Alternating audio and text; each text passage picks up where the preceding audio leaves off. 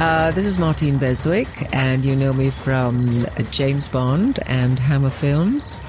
And I am very happy to be doing this for Deep Red Radio.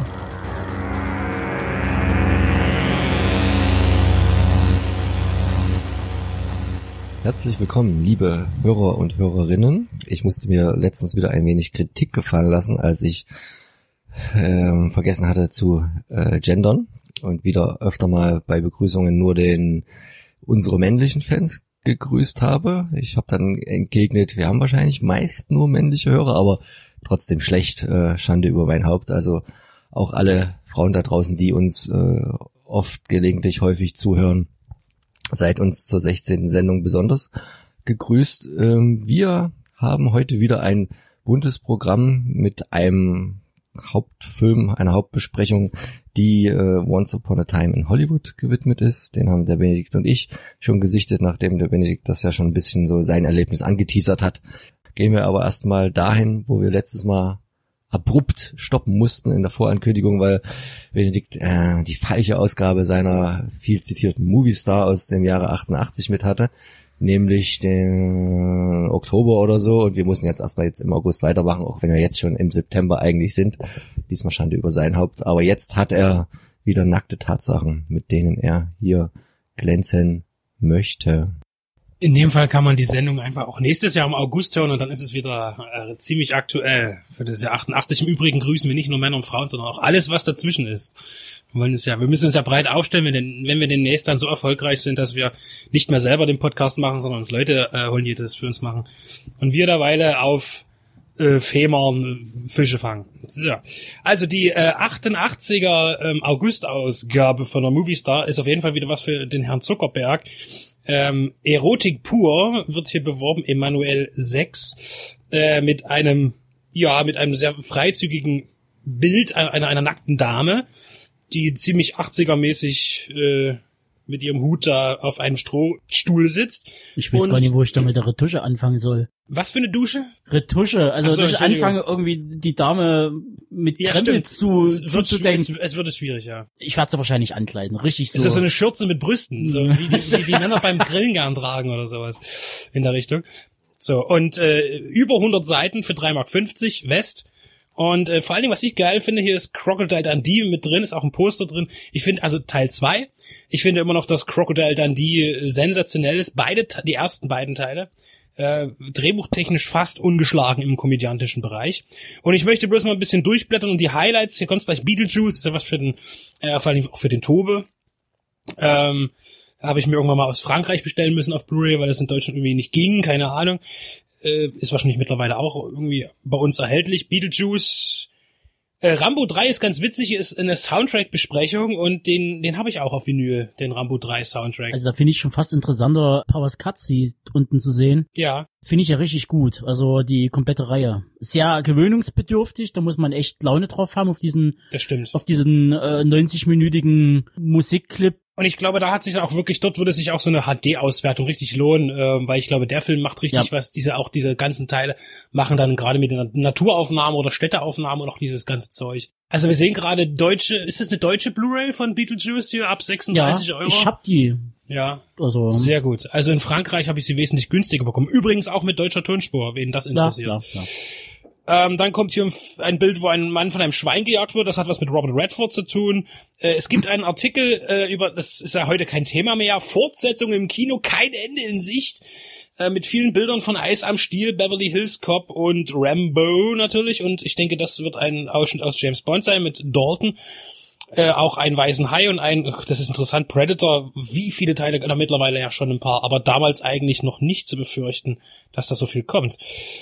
Stranded sieht ganz interessant aus, kenne ich gar nicht von Tex Fuller. Sagt mir nix, ich sehe bloß irgendwie Menschen mit merkwürdigen Geister- oder Alienmasken und einer Oma und einem hübschen Mädchen. Dann natürlich ein Boxfilm muss immer mit dabei sein, äh, sein härtester Gegner. Toller Film, noch nie gesehen. Und Blue Jean Cop, den ich mir vor ein paar Tagen tatsächlich bestellt habe, weil ich ihn unbedingt sehen wollte. Von James Clickenhaus, sein letzter richtig guter und auch großer Film. Ähm, mit Sam Elliott und Peter Weller. Allein deshalb genial. Die Story ist sehr geradlinig, aber es ist ein netter Action-Thriller. Äh, aus den späten 80ern und es ist James Glickenhaus wirklich hier gelungen, erwachsen zu werden. Also raus aus diesem ganzen Trash-Action-Segment. Der Film ist wirklich richtig gut. Er ist sogar nicht nur Action, es ist auch ein Justizfilm. Und ähm, der macht richtig Spaß. Den habe ich, gibt es nur auf DVD. Äh, und den habe ich mir aber auch auf DVD bestellt, weil ich ihn unbedingt haben wollte. Und er hat sich wirklich gelohnt. Den empfehle ich wirklich. Ähm, im höchsten Maße. Crocodile dann die zwei, ganz klare Empfehlung von mir, kommt jetzt schon wieder hier. also wir haben wieder Plakatmotiv-Edition Nummer 11 mit Spaceballs zum Beispiel dabei. Und oh, jetzt kommt die, jetzt kommt die Brustseite. Also ich, ich fange gar nicht an zu zählen, wie viele Brüste und Gebüsche ich hier sehe. Ich blätter gleich weiter. Ähm, vielleicht machen wir die Doppelseite einfach äh, für, für, für, für extra für Facebook nochmal ablichten. Toll treiben ist die wilden Zombies, darf auch nicht fehlen. Und dann natürlich irgendwas mit Nightmare on Elm Street. Das müsste dann der dritte Teil sein, der hier beworben und promoted wird. Äh, lassen sich viel Zeit. Und ich mir eigentlich auch viel zu viel. Ich gehe jetzt nochmal von hinten ran. Straight to Hell wird hier beworben. Äh, ist es, äh, ich wollte gerade, hängt er bei dir an der Wand hier? Nee, ich wollte gerade sagen, das Plakat kommt mir so bekannt vor. Aha, von Alex Cox. Interessant, da war doch mal, da hatten wir doch mal was vor mit Walker. Vielleicht irgendein andermal. Atomic Thrill, das Bild sieht ziemlich geil aus. Vielleicht ist das auch was. Von wem ist der? Von John Elias oder Elias wahrscheinlich eher. Sieht aus wie so ein äh, Italo-Zombie-Film. Und dann ganz viel Heimveröffentlichungen, die Barbaren. Das ist, muss man einfach noch mal sagen. Wir möchten noch mal Werbung machen für äh, einen wunderbaren Podcast, den wir aufgenommen haben, über die Barbaren von Ruggero Deodato. Ist es richtig? Habe ich gelogen? Ja, genau. Ähm, vor allen hier steht ein ganz anderer da, der Regie geführt hat. Das finde ich auch interessant. Und zwar Constantino Magnata, keine Ahnung. Also wir empfehlen die Barbaren auf jeden Fall. Also wir waren, glaube ich, wir, war, wir waren nicht betrunken. Das muss, wir hatten eine Karte, als wir das aufgenommen haben. Wir waren nicht betrunken. Man glaubt es aber. Die Barbaren bitte als Einzelbesprechung bei uns mal suchen. Die Musikvideo-News habe ich jetzt gar keine Lust, mich da durchzufummeln, weil hier ist alles dabei von Mike Oldfield, ABBA und 60s Mix, Genesis und Madonna ACDC.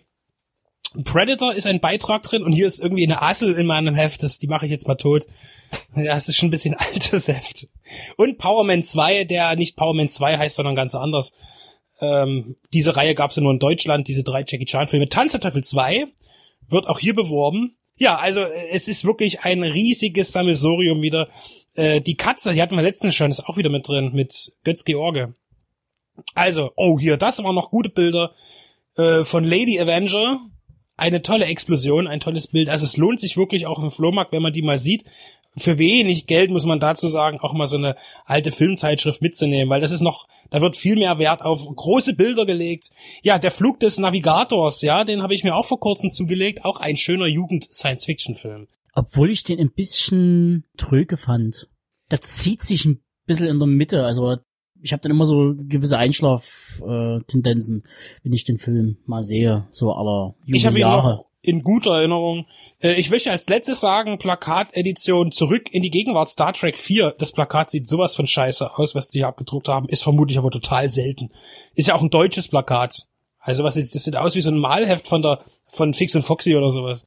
Sieht allen Dingen aus wie Spock und Kirk auf dem CSD oder so, von, von den Farben. Ja. oder, oder eher auf dem äh, SMS-Festival vollgepumpt mit chemischen Drogen. Ja, und auf der Rückseite präsentiert man uns eben Salsa, der ganz große Film, äh, eine, eine äh, Canon Co-Produktion, Regie Bose Davidson, ein, ein Tanzfilm von Trash-Actionmachern, äh, hervorragend.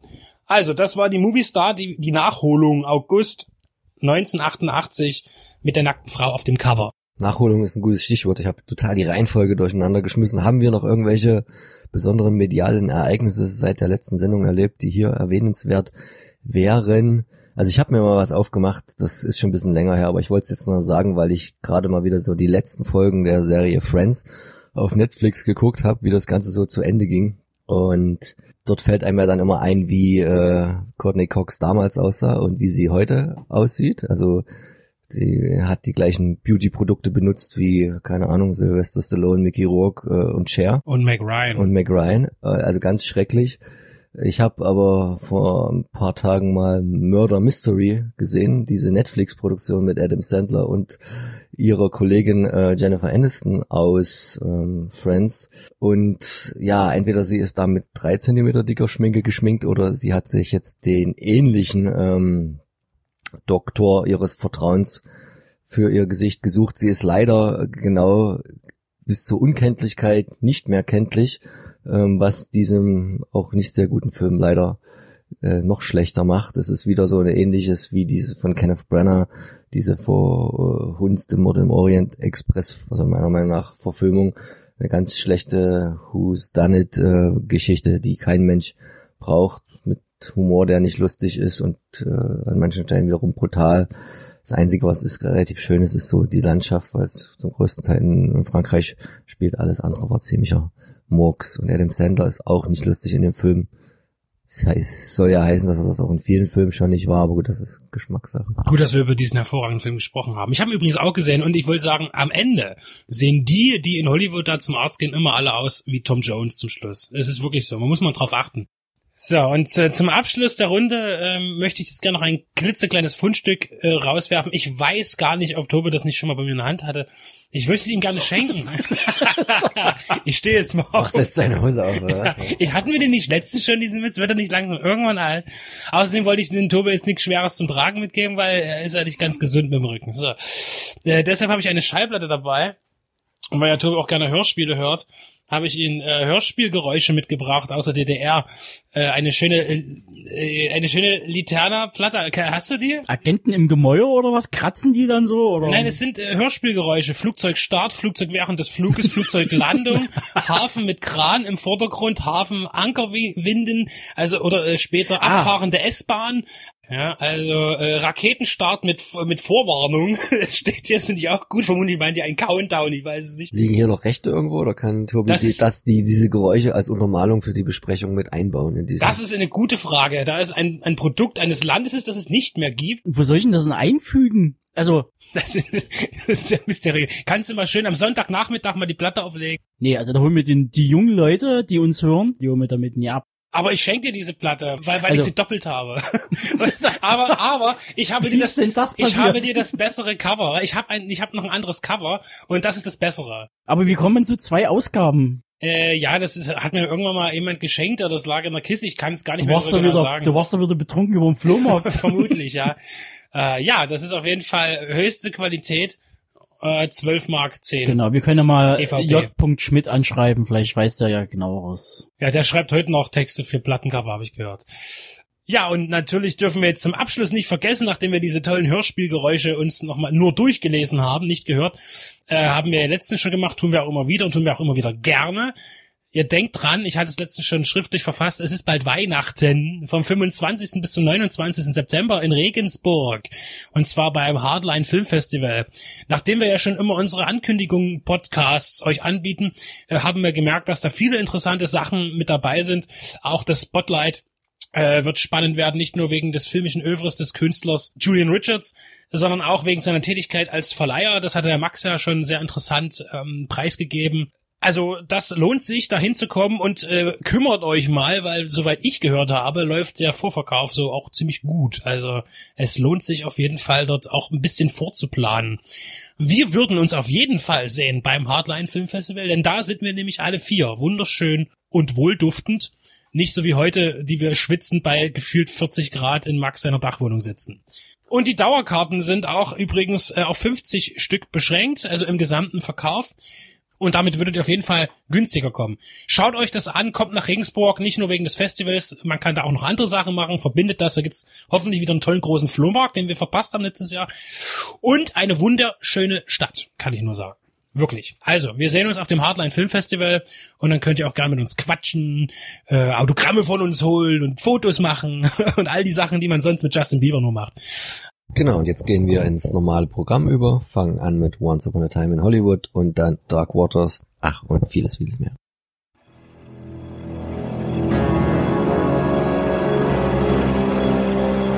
Coming soon to a theater near you. Once Upon a Time in Hollywood. Klingt bekannt irgendwie, die, der Titel an sich. Und natürlich spielt Tarantino immer mit allem, mit den Titeln und auch mit den Inhalten seines Drehbuchs. Und äh, der Titel passt tatsächlich ganz gut zu bestimmten Dingen, die passieren in diesem Film, der eben genauso heißt, der neue Quentin Tarantino-Film. Und wie immer wenn Tarantino einen Film rausbringt, ist die halbe Welt in Aufruhr. Viele Leute, weil sie ihn wirklich mögen und schätzen, andere, weil sie sagen, ich gucke seine Filme gerne, weil die Musik so schön ist. Ähm, und es ist immer sehr schwer, mit solchen Menschen über sowas zu reden, weil äh, natürlich Tarantino permanent Referenzen hat und Tribut zollt und oftmals viele Menschen, glaube ich, gar nicht die Hälfte nicht verstehen, worum es eigentlich geht. Und gerade in diesem Film, denke ich, wird das der Fall sein, denn ich glaube, es ist tatsächlich Tarantinos Lieblingsfilm vielleicht sogar selbst von sich, könnte man mutmaßen, weil er tatsächlich all das, was er so schön findet, am Filmgeschäft, eben Italo-Western und auch äh, Fernsehformate und das ganze Mysterium Hollywood in einem Film zusammenstügt und einen, ja, dann auch zum Ende einen beinharten Thriller entstehen lässt, der wieder mit einer, wie ich es bereits einmal sagte in der Ankündigung, eine fiktive Zeitlinie aufmacht.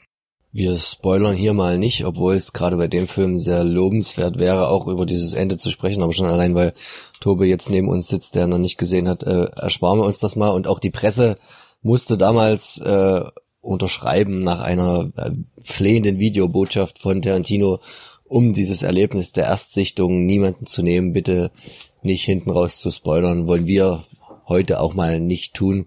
Der Film ist lang, lang, genug, um auch über andere Sachen zu sprechen. Ich denke gerade so die Generation unter 30, die sich jetzt nicht unbedingt für äh, Filme aus den 60er, 70er Jahren interessiert, ähm, wird vermutlich das gar nicht mitbekommen, was du jetzt nicht verraten möchtest. Aber ist, aber das ist eben, ähm, Tarantino macht den Film eben für ein Publikum natürlich auch, das genauso wie er eben diese Epoche liebt.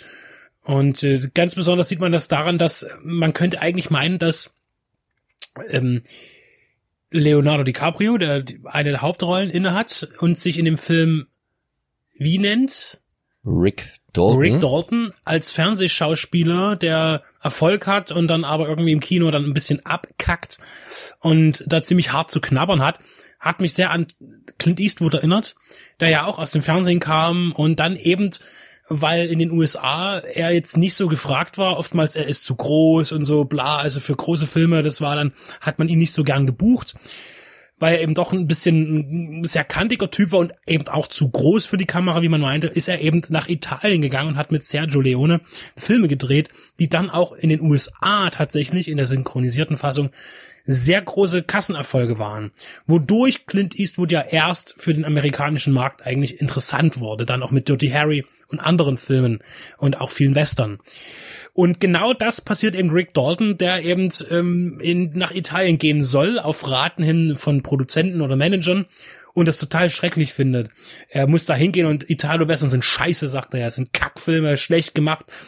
Er sagt auch, ähm, du musst, damit du jemand bist, musst du ein Haus in Hollywood haben, musst das bewohnen, nicht einfach nur besitzen. Ich muss hier da sein, ich muss präsent sein und das ist halt tatsächlich dieser Gewissenskonflikt, den wahrscheinlich viele Mittel- oder C-Schauspieler amerikanischen Formats damals unterlegen waren, jetzt rüber zu gehen und dort ganz gutes Geld für, wie sie sagen, schlechte Filme ähm, zu verdienen, der italienische Film hatte gar kein Standing, das kommt immer wieder sehr schön rüber. Ähm, und wie man heute weiß, aus filmhistorischer Sicht natürlich Blödsinn. Eigentlich war der Italo-Western ja eigentlich die gelungene Frischzellenkur für den dahinsiechenden amerikanischen Western klassischer Natur gewesen, aber über den Tellerrand haben nur wenige geschaut und mussten erstmal die Erfahrung machen. Aber wichtiger eigentlich fast noch als Leo, und da hat man den zweiten Hauptdarsteller und das sind sie dann eigentlich fast schon. Also der Film hat muss man ganz ehrlich sagen, eigentlich zweieinhalb Hauptdarsteller. Alles andere sind wirklich nur so Randfiguren mit so drei bis zehn Minuten Auftritten. Ähm, wäre Brad Pitt, der seinen Stuntman spielt.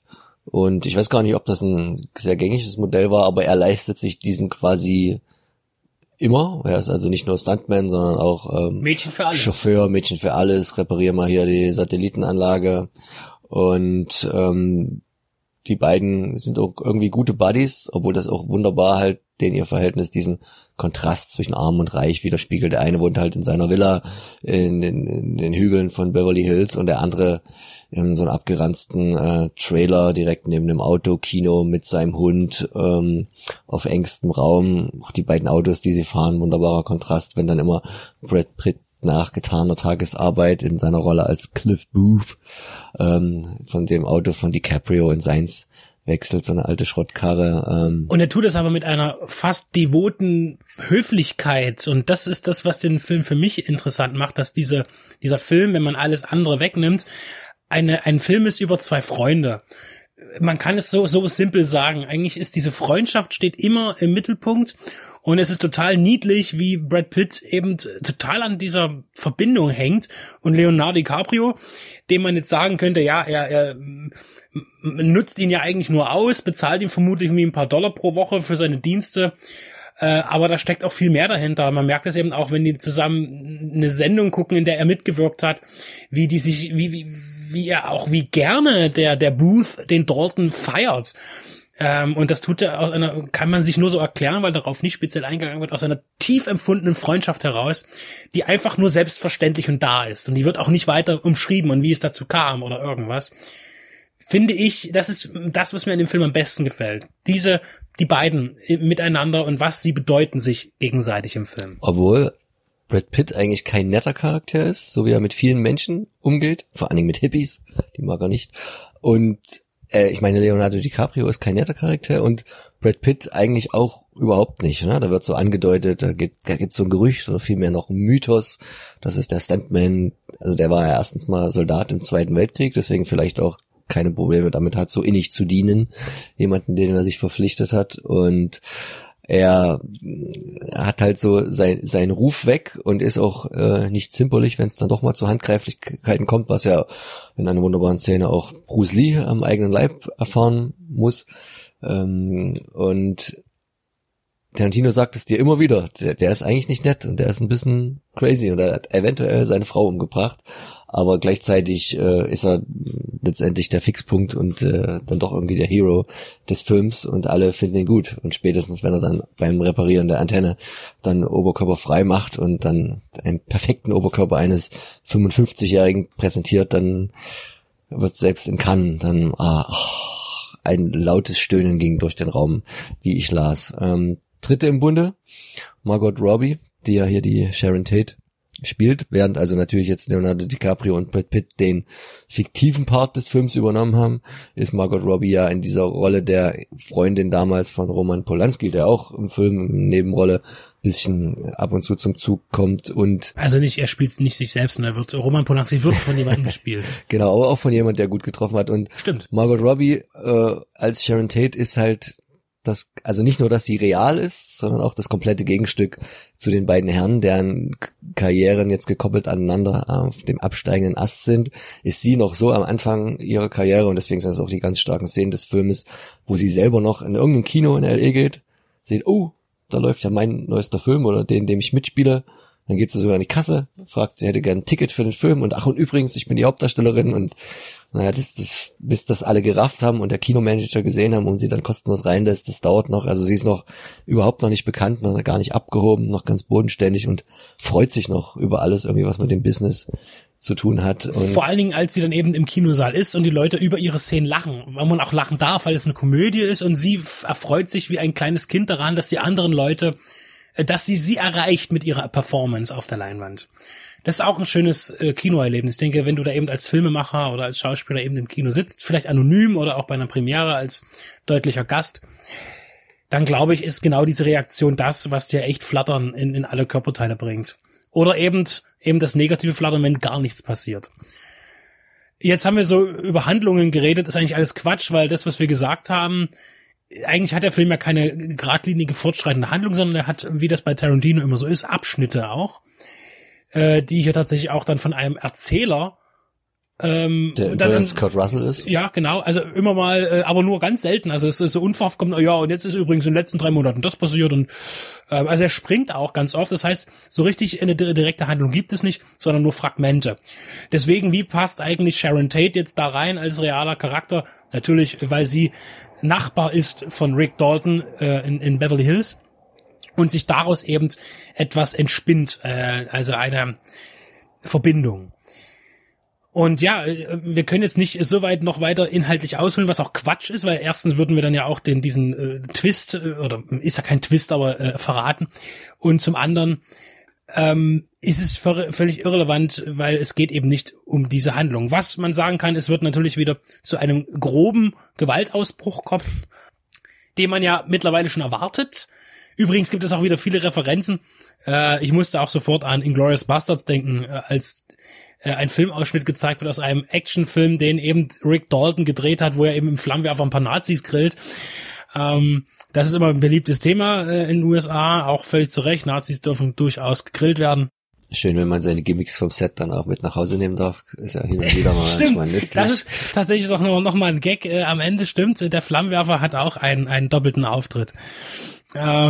Und ich finde, ähm, jetzt hat man hier ähm, Sharon Tate und dann geht's eben zu, zu Sharon Tate. Wer Sharon Tate sagt, sagt auch Charles Manson wenn man sich historisch etwas auskennt, denn die junge Dame wurde ja schwanger, umgebracht von den Jüngern eines Charles Manson, der eine merkwürdige sektenartige, religionsverkrudende ja, Gemeinschaft eröffnet hat und junge Leute weggefangen hat mit und sich als bei, bei ja als Gott verkaufen konnte durch Drogen, durch irgendwelche Exzesse äh, durch die Beatles, die hatten ja auf dem White Album dann irgendwelche Botschaften, die zu Rassenkriegen aufrufen sollten. Also es ist sehr, ein sehr komplexes Thema. Ich, ich habe ja parallel tatsächlich gucke ich gerade äh, die Netflix-Serie Mindhunter, deswegen ist es ganz witzig, ähm, weil das könnte parallel äh, spielen, so bis also Zeit versetzt schon ein bisschen, aber das ist ganz interessant und vor allen Dingen Max, äh, was haben wir herausgefunden, was ist besonders der eigentliche Clou in der Verbindung zwischen Mindhunter und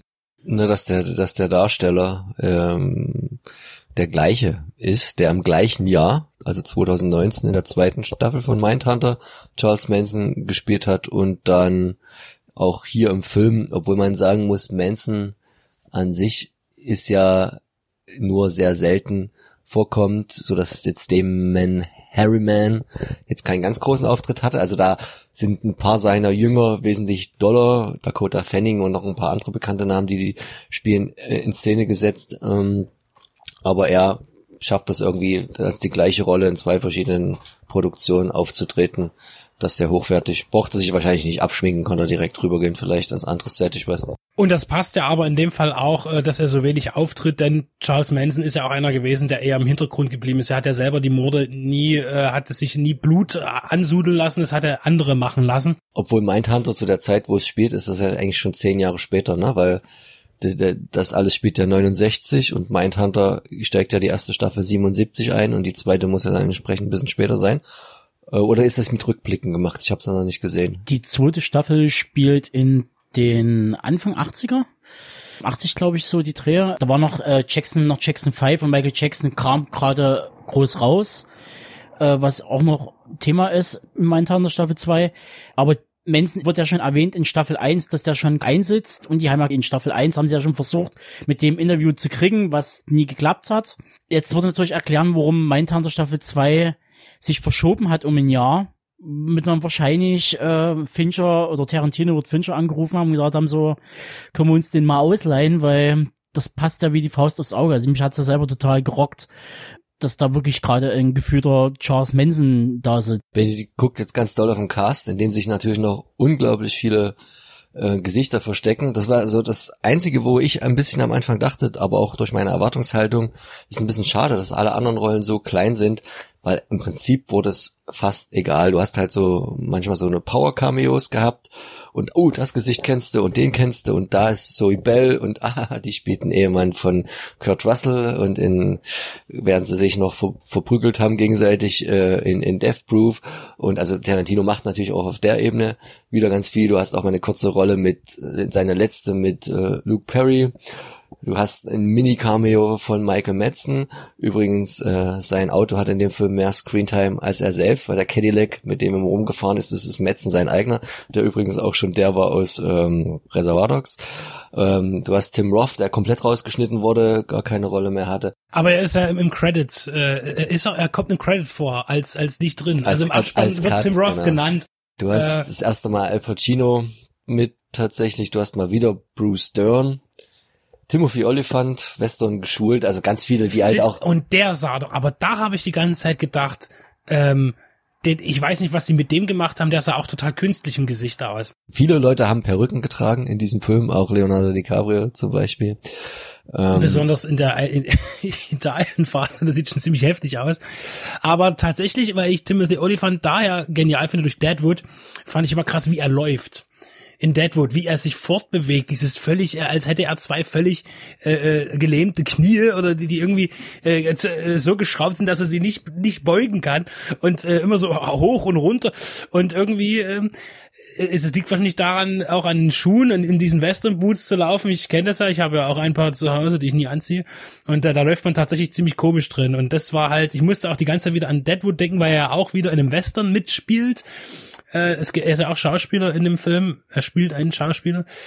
Und stimmt, äh, Timothy Olyphant fand ich toll, aber auch irgendwie ähm, ja, sehr künstlich im Gesicht. Er sah viel zu jung aus, finde ich. Oder er hat sich wirklich gut gehalten. Oder eben diese Tom Jones Geschichte.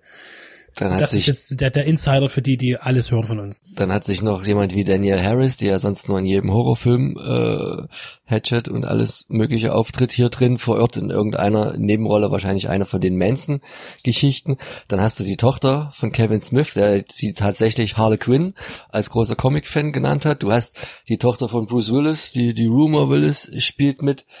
Ähm, also hier ist so wieder jeder dabei, auch ein Scott McNary. Das ist ja auch dieser Rolle. Schick, wie bei, wenn, wenn ein, ein Jim Jarmusch anruft, sagt niemand nein. Also da wollen ja immer alle mitmachen, ob das nun gut wird oder nicht, aber die wollen alle mal auf einem Cast stehen im Abspann von den Tarantino-Film oder äh, von eben einem äh, Jim Jarmusch-Film. Das würde jetzt zum Beispiel einem, es wäre ein Sam Fürstenberg nie passiert, ja, oder, oder was weiß ich wem. Ja, wir müssen noch äh, sagen, dass als der Film in Produktion gehen sollte, war das ganze Weinstein-Gedöns ähm, noch nicht ganz so. Und dann hat man noch zurückgezogen. Und dann hat äh, quasi Tarantino offen an alle großen Studios ist er herangetreten, hat äh, ich glaube, in, in, weil er ja ein bisschen misstrauisch war durch den Leak bei Hateful Eight, was ja den Film hätte fast zum Platzen lassen, als da jemand große Teile des Drehbuchs veröffentlichte, hat er von jedem Studio einen Produzenten vor Ort das Drehbuch lesen lassen unter Aufsicht, ohne mit nach Hause nehmen, ohne kopieren, ohne Fotos. Die durften dann erzählen bei den Studios und dann konnten die Studios bieten. Am Ende hat wohl Sony knapp gegen Warner gewonnen und deswegen haben wir jetzt erstmals für einen Tarantino-Film also auch einen ganz anderen Vorspann, als wir es so gewohnt sind. Erstmal. Was nicht ganz äh, richtig ist, weil äh, Django war auch schon von Sony produziert Django, okay. worden, also Columbia. Natürlich kann er hier diesen tollen, passenden Vorspann, äh, der den Label, was er dann immer äh, sich anbietet, aus den 70ern verwenden äh, oder 60ern. Ja, also äh, 90 Millionen gekostet. Das sieht, er sieht auch teuer aus tatsächlich. Also die Farben, das ist alles ganz toll gemacht. Äh, natürlich der Cast äh, wird hier auch ordentlich was gekostet haben und äh, viel Musik, das ist ja auch mal ein Thema. Ich finde die die diese Soundtracks meistens sehr überbewertet. Ähm, äh, alles gute Musik, aber nicht immer meine. Ich sagte auch, immer, es gibt ja viele Leute, definieren sich tatsächlich, äh, warum sie diese Filme mögen, über die Musik. Die haben dann diese Soundtracks zu Hause von Tarantino-Filmen und beschäftigen sich aber gar nicht jetzt inhaltlich mit dem, was sie zu sehen bekommen, sondern das ist, äh, fand ich immer so ein ziemlich dämliches Argument für für äh, pro Tarantino, ja. Aber der Soundtrack hier, der hat mir tatsächlich auch äh, durchgehend sehr gut gefallen. Wer jetzt auch denkt, oh, schön, wie er da ähm, das LE auf 69 getrimmt hat, äh, gute Computereffekte und so, nee, nee, nee, das macht er natürlich nicht. Erstens natürlich immer auf 35 Millimeter gedreht. Zweitens nix bearbeitet, stand irgendwo. Also das ist alles, also er hat zum Teil ganze, wenn ich es richtig gelesen habe, Häuser Fassaden ver, veraltern lassen. In manchen Gebieten und auch Straßenzüge zum Teil mal so einen ganzen Tag irgendwie sperren lassen, um das Ding alles original zu drehen und die ganzen 70er, 60er Jahre Schlitten, 60er Jahre Schlitten ranzuholen. Und manche Ladenbesitzer haben gesagt, ey, das sieht jetzt so viel besser aus mit diesen künstlichen Fassaden drüber und so viel stylischer. Wir rennen an, an früher, wir wollen es gar nicht wieder in den Originalzustand wieder ändern lassen. Also wieder natürlich sehr viel Liebe fürs klassische Detail äh, in allen Belangen, bei wie wir es dem, gewohnt sind. bei dem Euro. Aufwand sind 90 Millionen dann fast schon wieder günstig, finde ich. Ist das jetzt eigentlich nun der letzte Tarantino oder kommt da noch was? Naja, es heißt ja 10. Und wenn man jetzt Kill Bill als einen Film zählt, was man sollte, weil sonst wird es ja auch schon mit Hateful Eight und Achter nicht hinhauen, sind wir jetzt eigentlich bei neun. Äh, angeblich ist es ja der Star Trek, weiß ich nicht. Nein, da, da Star Trek geht ja nur ums Drehbuch, äh, das er da geschrieben hat oder schreiben soll. Es ist auch die Frage, ob äh, was man jetzt alles als Western zählt. Ist jetzt hier genug Western drin, um damit er seine Trilogie beendet hat? Wenn man das mit Ja Nein, beantwortet, sag ich. wenn, wenn, wenn, wenn du das mit Nein beantwortest, dann muss ja noch mindestens ein Western kommen schon mal. Ähm, viele sagen aber, dass er, dass, dass er damit jetzt so seine Hochform erreicht hat und auch alles abruft, weil er selber Angst hat, dass es da nicht mehr besser wird und dass es ein Zeichen für sie ist, dass er bald aufhört. Das ist natürlich jetzt ganz viel Mutgemaße, was da jetzt so von sich gegeben wird. Am Ende kann er ja immer noch produzieren und, und Drehbücher schreiben, wobei das, glaube ich, nicht viel Sinn macht, weil er immer was zu meckern haben würde. Viel zu viel. Drehbuchautoren haben sowieso immer was zu meckern. Das ist auch richtig so. Aber man sieht, wenn man so drüber nachdenkt, zurückdenkt an True Romance und Natural Born Killers, wo ja auch immer nur, ja, Streitigkeiten. Ich empfehle immer gerne das Buch Killer Instinct von James Hampshire. Finde ich immer noch sehr spannend. Ähm, ja, also interessiert mich jetzt auch nicht so sehr, weil äh, am Ende ist eh alles Quatsch, was die erzählen. Wenn er sagt, ich mache nur noch einen Film, ja, wer will das schon glauben? Dann hat er so einen ganz teuren Lebensstil und merkt dann nach fünf Jahren, oh, ich muss ja doch noch was machen oder so, keine Ahnung. Aber äh, wir gratulieren natürlich auch noch, er ist ja vor kurzem Papa geworden, nicht? Oder wird jetzt Papa mit seiner, hat er auch geheiratet, seine, seine Fr Frau jetzt, eine junge, attraktive Dame, die er kennengelernt hat, äh, auf dem, ich glaube, es war auf dem Set von Inglourious Bastards oder irgendwas, kein, oder ir- irgendein Cannes oder sowas. Und er wird Papa, also hat er dann auch noch eine andere Aufgabe, tatsächlich. Mit, mit Mitte 50, oder wie alt ist er? Ende 50, weiß ich gar nicht genau. Wie, wie sein Kumpel Rodriguez wird er sich dann auf irgend, einmal irgendwann veranlasst fühlen, Kinderfilme zu machen, damit die auch mal was von, vom alten Herrn gucken Der können. macht's so wie George Miller. Der macht dann so Schweinchen namens Babe, und Pinguine und Kommt dann dann mit kommt Mitte noch mal, 70 nochmal genau. zurück, wenns Kind aus dem Haus ist, ne? So können wir es machen. Denn es gibt ja auch noch die Nummer mit der Fortsetzung zu Kill Bill, ja, wo dann ja angeblich die Tochter von der ermordeten Tante in der Küche, wo die sich da kloppen, äh, ja angeblich nochmal irgendwann ein Gegner werden könnte, wenn Uma Thurman so lange noch äh, lebt. Und, und ich weiß nicht, ob ich will. Eigentlich will ich den Film um die Vega-Brüder auch noch sehen. Auch wenn er jetzt nicht mehr der Film ist, der ursprünglich mal im Sinn stand. Vic Vega und äh, Vince Vega, also Mr. Blond und ähm, Mr. Pulp Fiction. Gut, also wieder viel Stoff zum Schauen, zum Spekulieren, zum Erkennen, zum äh, Referenzieren, zum ja einordnen, wie das immer bei Tarantino die Sache ist. Hier noch viel mehr als bei anderen Filmen, finde ich. Ich hatte gesagt bei meiner Einleitung, dass mir trotzdem ein bisschen was gefehlt hat. Ich fand ihn teilweise auch ein bisschen fad. Es gibt ja immer bei Tarantino-Filmen, die gehen ja auch immer meistens an zweieinhalb Stunden plus minus. Meistens plus. Also hier war der erste Cut viereinhalb. Und wir sind gekommen auf etwas über zweieinhalb Stunden mit Abspann. Und ähm, ja, es ist immer das eine oder andere, aber ansonsten tut die Langsamkeit dem Film auch gut. Wird ja auch immer unterbrochen von schnelleren Passagen, die das alles ein bisschen auflockern.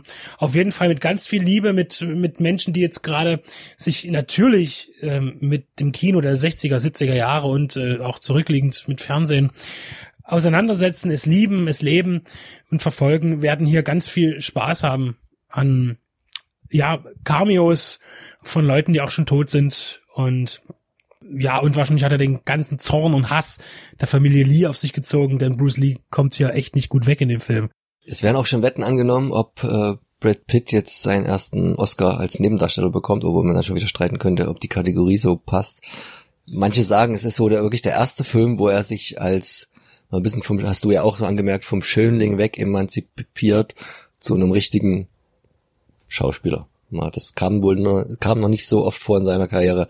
Jetzt hat er es mal zeigen können, wo das, wo das Antlitz langsam dahin welkt, äh, im positiven Sinne immer noch bei ihm, aber äh, das andere wichtiger wird und das ist ja schon einigen Schauspielern so ergangen, dass erst spät ähm, der Charakter Actor durchkam. Ist das eigentlich gewollt, dass Brad Pitt, ich habe bloß die Trailer ja gesehen, der erinnert mich an Steve McQueen. Ja, Steve McQueen spielt ja im Film auch mit, aber gespielt von jemand anderen und kommt dabei nicht so gut weg. Der Und Leonardo DiCaprio spielt auch Steve McQueen in einer äh, Tr Tr Traum- oder Zurückerinnerung. Er spielt ja in Gesprengte Ketten. Das ist übrigens auch sehr gut gemacht. Also das muss man auch noch sagen. Also wenn ich sage, hier sind keine visuellen digitalen FX drin, das ist natürlich Blödsinn. Also Tarantino macht das klassisch, was klassisch geht, so Autofahrten, Verfolgungsjagden, äh, Special Effekt, wenn es um Gewalt und Blut geht. Aber dort hat man natürlich das, was jetzt langsam bei Forrest Gump oder nicht erst jetzt ähm, sehr billig wirkt, wenn man den Forrest Gump überall in diese Situation eingefügt hat per Film, wenn man Präsidenten die Hand gibt oder so. Das ist ja jetzt mit den heutigen technischen Möglichkeiten perfektioniert worden, wie dort ein Schauspieler mit dem anderen ersetzt wurde in den existierenden Filmen. Also Tarantino macht ja alles, der nimmt nimmt existierende Gegebenheiten, existierende Filme, mischt sich Ausgedachtes rein, nimmt richtige Leute, ähm, nimmt künstliche und bringt dann alles zusammen und deswegen heißt es ja nicht umsonst Once Upon a Time, es ist halt, es ist ein Märchen. Ne? Und so können wir das jetzt auch stehen lassen. Also schaut ihn euch noch rein, solange er jetzt noch im Kino ist und dann ja auch bald im Heimkino verfügbar. Avocados sind wichtig für die USA, besonders als eine Art Bollwerk gegen den Kommunismus. Warum?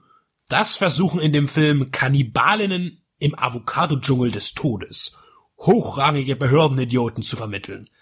Das ist aber auch nur ein Vorwand, um eine Expedition in diesen Avocado-Dschungel zu unternehmen, der laut der vorliegenden Fiktion mehr als ein Viertel Kaliforniens bedeckt.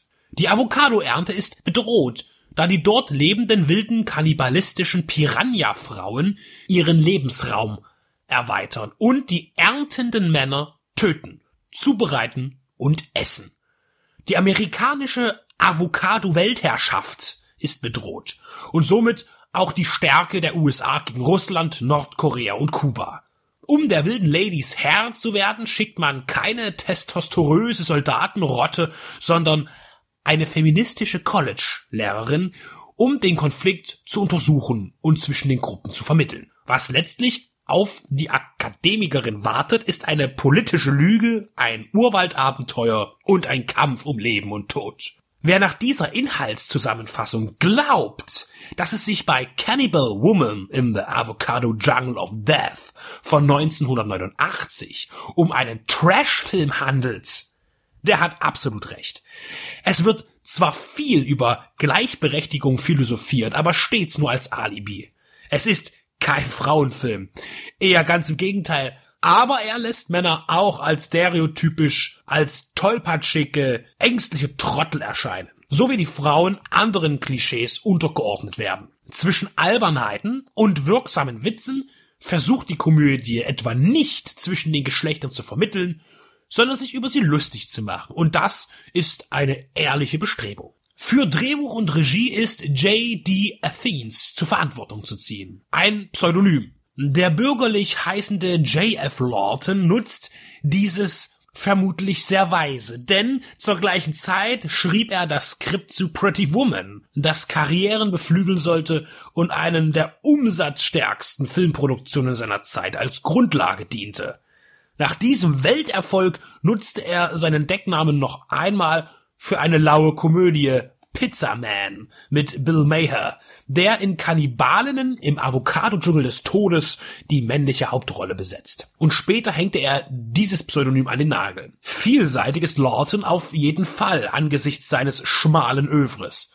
Er verfasste ebenfalls anfangs der 90er das Skript zu Steven Seagals kommerziellsten Hit Under Siege, Alarmstufe Rot. Bier ist die Wurzel allen männlichen Übels. Und sie können sich nicht richtig anziehen. Dafür streiten im finalen Kampf die Damen so hölzern und augenscheinlich mies choreografiert, dass eine Art Ausgleich zwischen den vorgehaltenen Defiziten erfolgt, die aber allesamt als Quatsch anerkannt werden dürfen. Shannon Tweed spielt die Expeditionsleiterin Dr. Margot Hunt. Als prominente Gegenspielerin gewann man Adrienne Barbeau. Trotz vieler Anspielungen und inhaltlicher, sinnlicher Erhitzungen bleibt Kannibalinnen im Avocado-Dschungel des Todes züchtig und zeigt nur einmal kurz in einer Szene am Anfang blanke Brüste. Auch werden sexuelle Handlungen lediglich angedeutet. Allem anthropologischen Scheinanspruch zum Trotz ist Kannibalinnen im Avocado-Dschungel des Todes ein irrsinniger Trash, der so schräg ist, dass man ihm seine Längen verzeiht und ihm sogar mittlerweile einen filmhistorischen Wert zusprechen möchte. Zumindest wurde er bereits wenig später zitiert, und zwar so direkt, dass es kaum ein Zufall gewesen sein kann. Als der beknackte männliche Dschungelführer einheimischen Urwaldmännern das erste Bier kredenzt, ist die Szene identisch dargestellt wie bei Werner Beinhardt. Nur, dass im Brösel-Film mehr Dramatik und Genie liegen. Eine gute Kopie also. Die Zukunft der Frauen liegt im Kannibalismus heißt es in dem von Wicked Vision in Deutschland veröffentlichten Film, über den Charles Band im Intro selbst sagt, dass es die ungewöhnlichste Full Moon Produktion seiner Karriere sei und dass er seiner Zeit weit, weit, weit voraus war. Vermutlich ist er das auch heute noch. Und weil es immer wieder so schön ist, wiederhole ich zum Abschluss noch einmal den einprägsamen, einem Gedichte ähnlichen Titel. Kannibalinnen im Avocado-Dschungel des Todes. So, wir kommen zu unserer Besprechung des Wicked Vision Pakets. Ich bin an der Reihe. Ich habe ja meinen Dolman an Benedikt angetreten, was bei unserer Verlosung noch nicht ganz klar war, weil er einfach mehr Expertise und mehr Zeit hat und habe mich stattdessen auf den wunderbaren Dark Waters gestürzt, der in einem wunderschönen Mediabook daherkommt. Und da bin ich ja auch mal sehr empfänglich, muss ich zugeben, und äh, habe mir das schon mal so ein bisschen rundherum angeschaut. Es ist ein 48-seitiges Booklet dabei, das finde ich schon mal großartig. Dann habe ich das erstmal durchgeblättert und habe mich gefragt, ja, ordentlich viel Text. Es ist aber so, sie haben tatsächlich das Booklet komplett auf Englisch und komplett auf Deutsch abgedruckt. Das äh, machen sie öfters, genau. Ist auch interessant, weil das ja doch relevant auch für internationale Veröffentlichung ist. Und hier ist auch beschrieben bei Dark Waters, dem bisher einzigen äh, Spielfilm von Mariano Baino, der so ein bisschen seine eigene Kultanhängerschaft hat unter Fans. Die deutsche Erstveröffentlichung überhaupt und äh, hat auch schon 25 Jahre auf dem Buckel. Da hatten wir bei dem beim Auspacken, beim Unboxing damals gesagt, oh, das ist aber auch ein interessanter Jahrgang 1994. Na, man kennt ja viele Horrorfilme aus den 80ern, die kult sind und wieder entdeckt werden, aber so 94 war mir jetzt auch nicht so der Begriff. Ich war beim Booklet. Das Booklet ist wunderbar aufbereitet, beinhaltet neben dem Text sehr interessant von zwei Autoren, nämlich David Renske, der einerseits schon mit den ersten Zeilen, also ich, ich habe das sehr gern gelesen, eine sehr tolle Sprache, eine sehr blumige, bildreiche Sprache, äh, die Stimmung des Films äh, einfängt. Und dann hinten raus als zweites Kapitel noch äh, eine Erzählung ist ähm, angeschlossen. Und zwar die schlafende Göttin im Abgrund, Prolog der dunklen Wasser.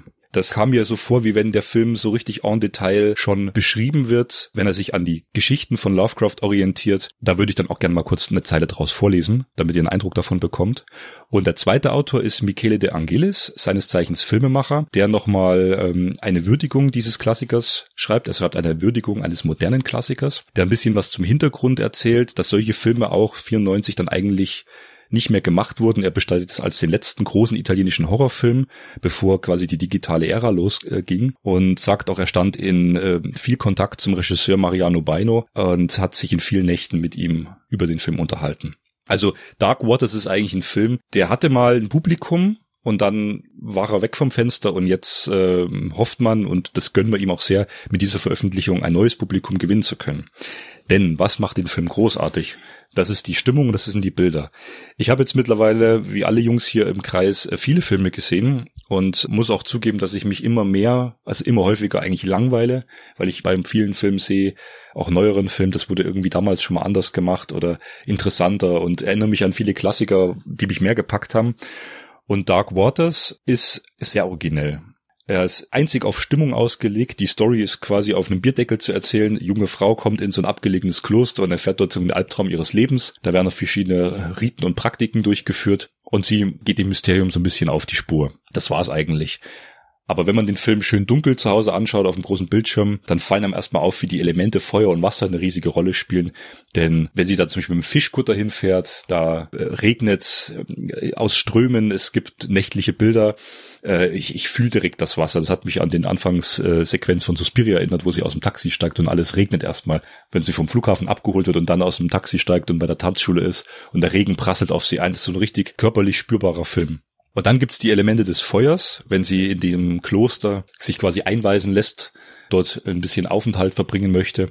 Unglaublich toll ausgeleuchtet, mit ganz vielen Kerzen, ganz viele erdige Töne. Unten diese Katakomben, zigtausend Kerzen leuchten auf einmal. Und der Film hat eine sehr, sehr atmosphärische Bildsprache, die ich so kaum gesehen habe. Und ich wollte Tobi mal ein bisschen fragen, weil auch hier am Anfang von ein paar Geschichten geschrieben wird, Der Film verschleiert und flüstert, ist selbst ein Trugbild meandernder Erwartungen. Es ist kein italienischer Film. Und wenn er es wäre, wäre er kein gewöhnlicher. Er transportiert natürlich das italienische Herz seines Regisseurs, seine Seele jedoch stammt von H.P. Lovecraft. Beino beruft sich nicht ausdrücklich auf eine einzelne Geschichte des Kultautors, beschwört jedoch vor allem Parallelen zu den Werken Dagon, Schatten über Innsmouth und der leuchtende Trapezueda. Der esoterische Orden von Dagon ist bei ihm in einer christlichen Sekte gewichen, die versucht, ein Monstrum von einer erneuten Manifestierung abzuhalten. Dieses kosmische Monstrum kann für Hydra stehen, weibliche Gottheit der tiefen Wesen, an der Seite von Dagon, schlafend in den Tiefen des Meeres. Welche Geschichte kommt dir da jetzt als erstes in den Sinn? Diese Stimmung, die hier beschrieben wird, also nächtliche Fahrten über den Ozean, ein Kloster, mysteriöse Todesfälle. Wirklich schon der erwähnte Schatten über Innsmouth nebst Call of Cthulhu halt immer noch die populärste Geschichte ist von Lovecraft, aber auch die Geschichte, die glaube ich den rassistischsten Hintergrund hat im Lovecrafts Werk. Das darf man halt auch nicht außer Acht lassen. Ansonsten halt das Ding auf der Schwelle würde mir spontan einfallen, dass das nie erwähnt wurde, ist eigentlich schon fast ein bisschen tragisch. Was halt dieser äh, dieser Stil angeht, ich habe den Film ja leider noch nicht gesehen, ich kenne bloß die die Trailer und äh, einzelne Bilder, wirkt aber sehr von der Stimmung her in Richtung Barber sehr viel dunkel, viel mit äh, verschiedenen Farben ausgeleuchtet. Klassischer Gothic-Horror eigentlich, wenn man es so nimmt. Das, was eigentlich eher so in dem Bereich der Hammer-Horror eher schon fast fallen würde. Deshalb äh, erstaunt es mich gerade, dass der von 93, 94 ist. Und eigentlich hatte ich gedacht, der wäre irgendwann aus den aus den 70ern oder so. Und das ist auch interessant, dass du das sagst. Da möchte ich noch ganz kurz einen Ausschnitt vorlesen von dem Michele de Angelis, diesem äh, Filmemacher, der diesen Film eben auch einordnet. Und das passt gerade wie die Faust aufs Auge. Er spricht hier von Horrorfilmen und der Prämisse von Horrorfilmen, die in der Vergangenheit gedreht wurden. Und dann schreibt er, zuerst gab es den gotischen Ansatz von Freda, Bava und Margheriti, dann die Gialli von Argento und Fulci Ende der 60er bis Mitte der 70er Jahre, welche schließlich in den grauenhaften Schrecken ihrer späteren Produktion der frühen 80er mündeten. Die italienische Horrorszene war nie reicher und fruchtbarer als in diesen ungefähr 20 Jahren.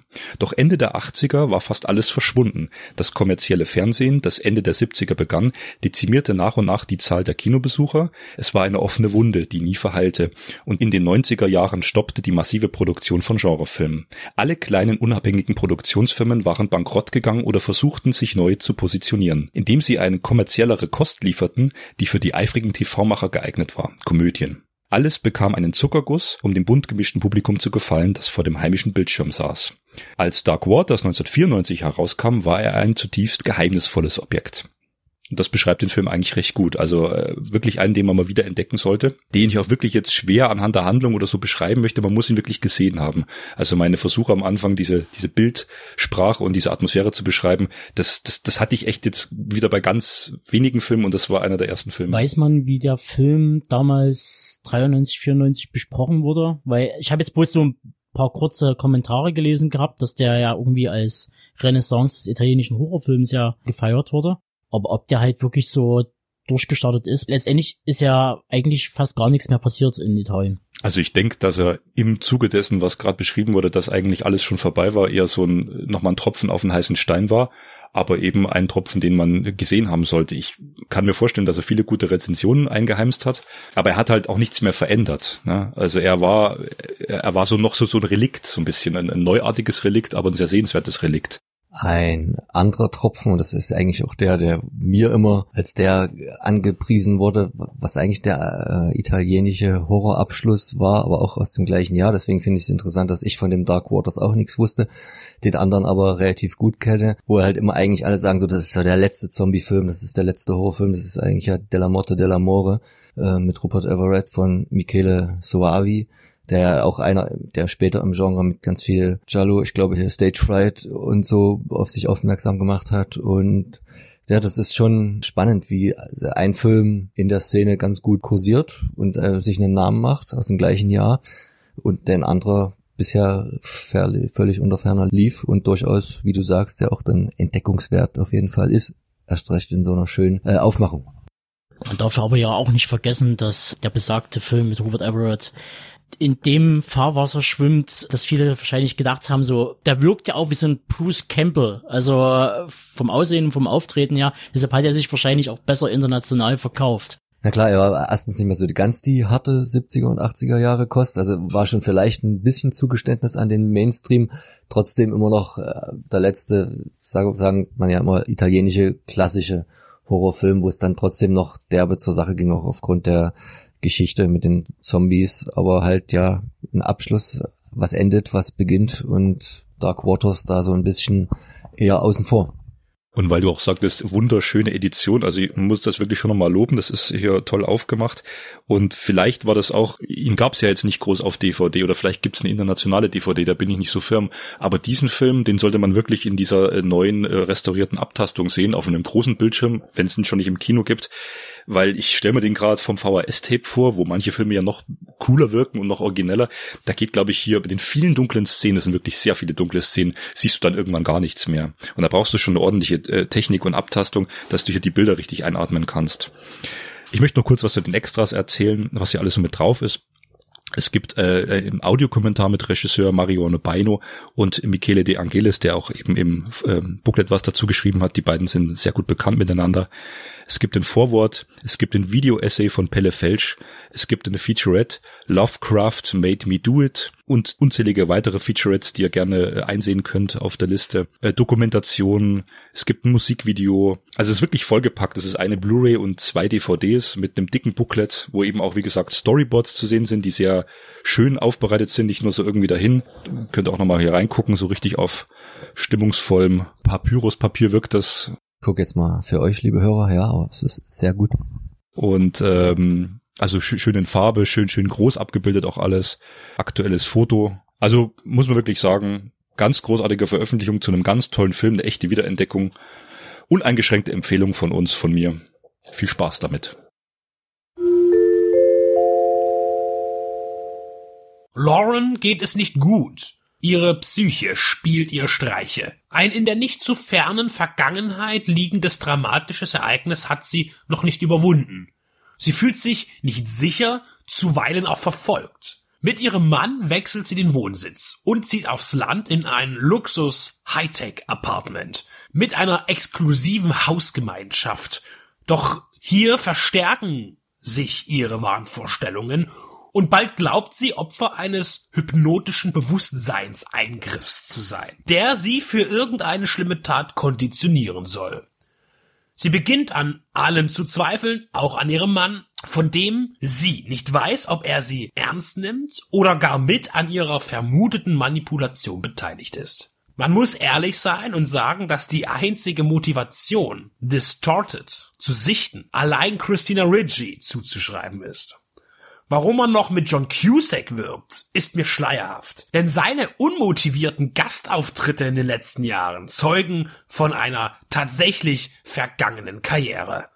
Richie, die auch aus den Augen verloren ging, nachdem die 90er Jahre ihr stärkstes Jahrzehnt als Kinder- und Jugenddarstellerin war, ist sicherlich immer noch sehenswert, aber am Ende auch keine Rettung für die Hochglanz-B-Film-Hölle. Das Drehbuch aus der Feder von Arne Olsen, der uns mit Action und Teeny Trash von Red Scorpion bis Power Rangers segnete, versucht ein moderner Thriller zu sein. Sicher will Olsen ambitioniert sein, scheitert aber an dem bereits bekannten Thema zwischen Gehirnwäsche im Stil von Clockwork Orange bis hin zum Manchurian-Kandidat. Der betraute Regisseur Rob King ist für die fehlende Atmosphäre zur Verantwortung zu ziehen und wie mittlerweile nicht nur im B, sondern auch im A-Film ist der klinische Look der Bilder nicht förderlich. Auf dem Cover wird man, dass der Film von den Produzenten des Oscar-prämierten Films Tödliches Kommando The Hurt Locker sei. Diese Reklame ist angesichts des zu vertreibenden Mittelmaßes strohhalmgreifend verständlich, aber fast gelogen. Denn es ist nur ein Produzent Nicolas Cartier und damit auch der einzige, der in seiner Vita Hochkarätiges vorzuweisen hat. Die Beteiligung eines bestimmten Produzenten macht aber auch nicht die Qualität eines Films aus. Nichts ist, wie es scheint. So untertitelt man Distorted, was im Deutschen verzerrt heißt. Und genau das trifft den Nagel auf den Kopf. Denn wenn man glaubte, den Anschein zu haben, dass es sich möglicherweise um einen spannenden Thriller handelt, so täuscht man sich leider. Einfache und bekannte Motive können und dürfen jederzeit wieder verwendet werden. Aber dann muss eben das Drumherum passen. Beliebigkeit und Stimmungslosigkeit sind keine gewinnbringenden Verbündeten in diesem Geschäft.